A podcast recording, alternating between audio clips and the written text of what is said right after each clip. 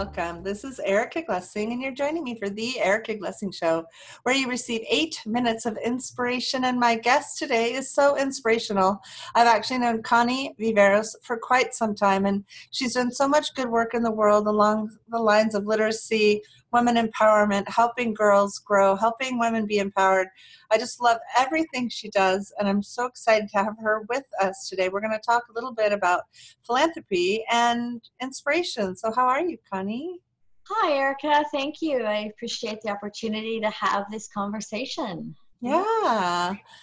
Yeah. So tell me a little bit about the Inspired Heart Foundation. That's definitely one of your brainchild babies. Yes. And it came about largely in part because of the, the work, the relief work I do internationally. And um, uh, I was in a coaching session with a client. We were doing a workshop one weekend, and somebody said to me, "My gosh, Connie, every woman needs this work." Wow. And that planted a seed and inspired wow. us to imagine um, women in the Bay Area, the San Francisco Bay Area, because it's such a high touch um, process. Uh-huh.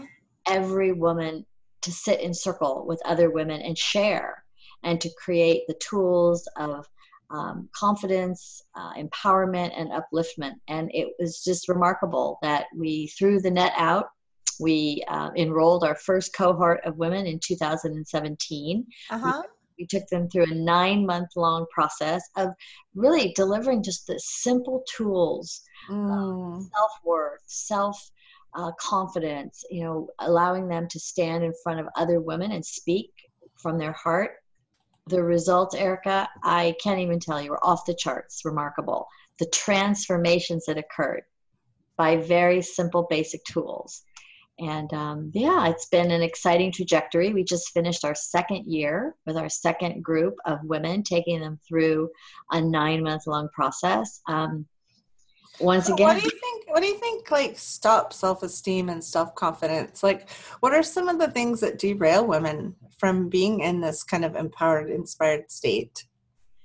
Well, I think for the most part, it is recognizing that there are thousands of women living right here in the San Francisco Bay Area who desperately need support and who are living right above, if not at the, the, the poverty line.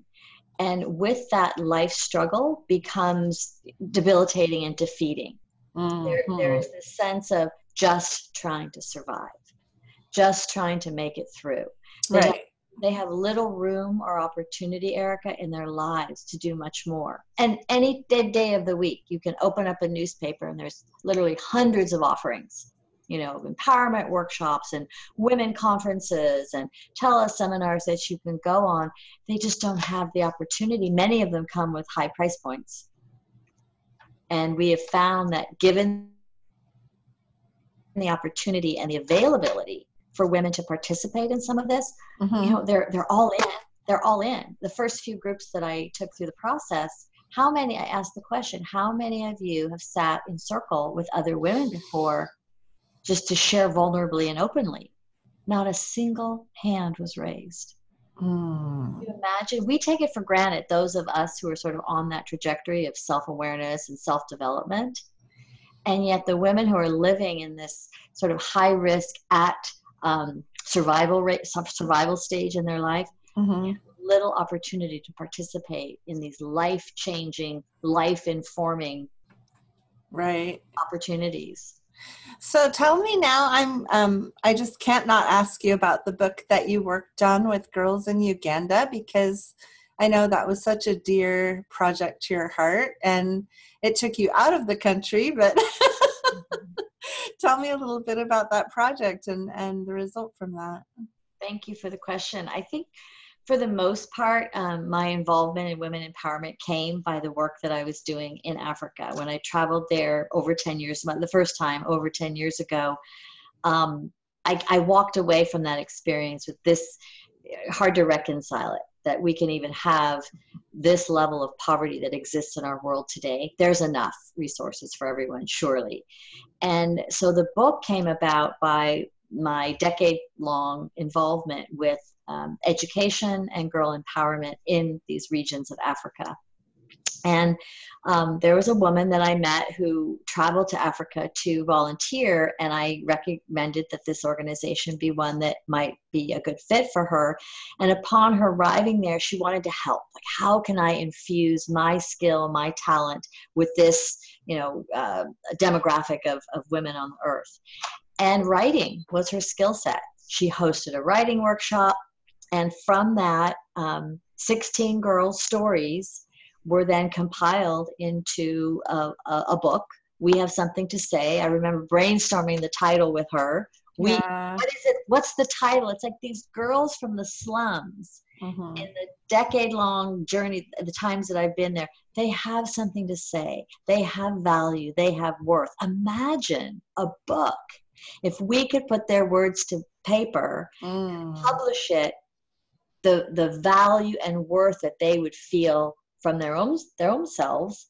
Absolutely. You know, so dear to my own heart, Connie. I'm so, so grateful that you guys did that work in the world. So tell us the exact name and where we can find the book. Well, the book can be found at uh, Girl Up Initiative Uganda. It's mm-hmm. also available on Amazon. Nice. Uh, We Have Something to Say, True Stories from Adolescent Girls Growing Up in the Slums of Kampala. Uh-huh. Um, my organization that I do locally is called The Inspired Heart Foundation. It's uh-huh. where we do nine-month-long programs, enroll women in um, the upliftment, empowerment, and increasing levels of self-esteem so that the past doesn't have to be a continuation of their future. I am just so glad we met, and it seems like we've met a couple of times, and I'm just so grateful to run into you and see the work you're doing in the world. And uh, I encourage everyone to go over and uh, catch up with Connie Viveros. And uh, Connie, tell us again the domain for your uh, nonprofit. It's called inspired heart foundation dot org, and truly it is um, one empowered woman can change the world, and we, you, me, have the opportunity to empower that woman. I love it. Thank you.